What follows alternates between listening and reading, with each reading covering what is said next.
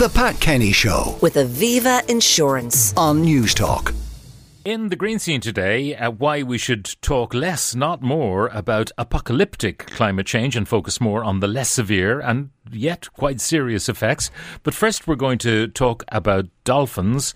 The great apes, of course, are our nearest relatives, but dolphins we've always known to be pretty sociable. I'm joined now by Dr. Ruth Freeman, Director of Science for Society at Science Foundation Ireland. Good morning, Ruth. Good morning, Pat. So the dolphins, we've always known that they interact with people when given an opportunity, but there's more. There is more, and science has been studying dolphins for many years, and there's lots of things that they do that we do too. So we know in the last few years they make friends, they help each other to look after their babies, they even use tools. But this is new research that suggests they do something else that we also do. So I'm sure we've all had the experience of being in a noisy pub or a noisy room and you're trying to make yourself heard and it's very annoying and you end up raising your voice and shouting. And dolphins, despite living in what is normally a quiet underwater environment, they do that too. And this is research from a dolphin research centre in Florida. And this was a study looking at two bottlenose dolphins, Delta and Reese. And they live in a large lagoon, so not in a kind of concrete pond, which is obviously a very unnatural environment. And they had to do a cooperative task that required them to communicate with these classic clicks and whistles that we know dolphins do. So they had to swim to opposite ends of the lagoon and then they had to talk to each other to press a button at the same time. And if they got the task right, they got a reward. But scientists, they gradually turned up the noise to see what happened. And what Delta and Reese did, they hugely increased the sound of their voice. So they essentially started shouting at each other across the lagoon. They changed their body language. They'd come back in and check in with each other. And they also got less good at performing the task. Okay. So they actually faced each other more. So, looking at the body language, almost like someone lip reading when they're having a difficulty hearing. That's exactly right. And of course, we're interested in this because we have known for a while, could there be a link between more noise underwater, which is probably going to be caused by us, whether that's marine development or fishing or submarines, and an impact on whales and dolphins. The stranding of them, for example. Exactly. Yeah. So there has been some evidence that noise has contributed to behaviour changes in dolphins, and this suggests maybe it's because they actually can't communicate with each other as effectively. They're tuned to work in a quieter environment, and we have seen strandings in noisy areas.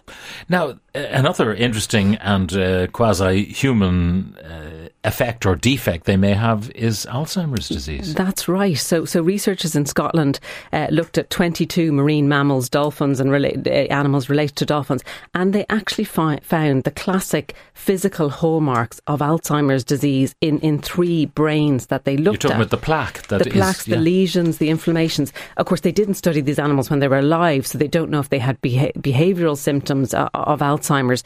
But again, this is interesting because we don't really understand why dolphins might beach themselves. I mean, this could be part of the answer as well. Again, it's very interesting when you think about them as a long-lived animal. I mean, like us, dolphins live way beyond their childbearing years, and we often think this is kind of the flip of the coin for being very bright and sociable. You have to have a big brain, so you're born small, and maybe you need a village and grandparents to raise you. So exactly like us, dolphins live a long time and they help to support their offspring and their grandchildren. So I think it's just studies that again just help us to think about these creatures in a more holistic way, and they face many of the challenges we do. It's funny, when you were talking about the dolphins having to do a task at either end of the lagoon, the two of them pressing the button simultaneously, that in itself is more remarkable maybe than shouting. Yes, that's true. The fact that they can train them to do such things. Now, we heard yesterday that the doomsday clock has accelerated by another 30 seconds. We're 90 seconds away from cataclysm. And it's to do with the war in Ukraine and the possibility of Putin using nuclear battlefield weapons.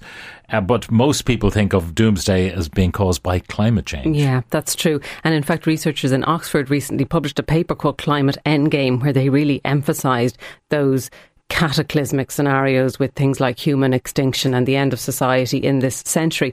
But really I want to talk about a response to that, which was published in the Proceedings of the National Academies of Science by researchers in the University of Colorado. And they went back and looked at the data.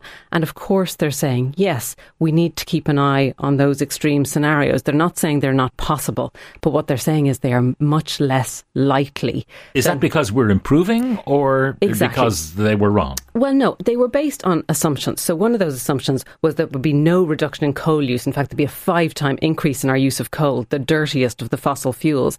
They anticipated 100,000 income per person in every region of the world and the energy use that would go with that, and really no climate policy. So it's called the business as usual scenario, but it's kind of business as usual from maybe 20 years ago, okay. Really.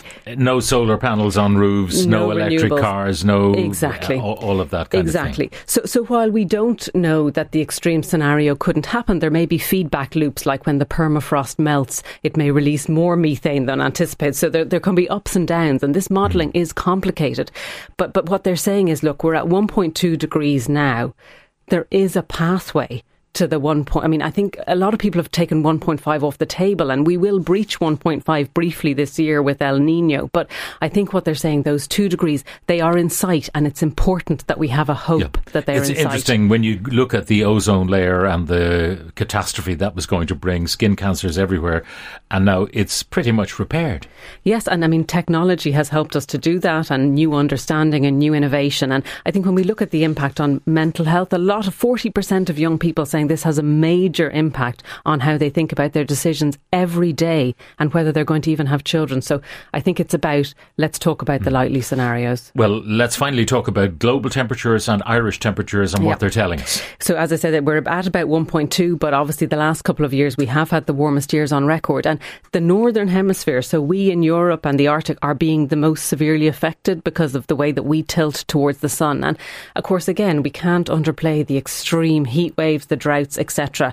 And certainly 2022 seems to have been our warmest year on record, and that trajectory looks like it's going to continue. So we've had months and months and months of these constant trends. So again, while I think it's important to stay in that middle ground, we cannot take our shoulder off the wheel in terms of all those mitigations that you talked about. And one of the final points is about mental health in young people. If they're being told about apocalypse and catastrophe all the time, they may just say, let's eat, drink and be merry because tomorrow we die. And I think there definitely is prompting that, either that reaction or just real anxiety and depression and an inability to progress with lives. So it's having a real impact if we overemphasise something that actually we're all working incredibly hard to make sure it doesn't happen. Dr. Ruth Freeman, Director of Science for Society at Science Foundation Ireland, thank you very much.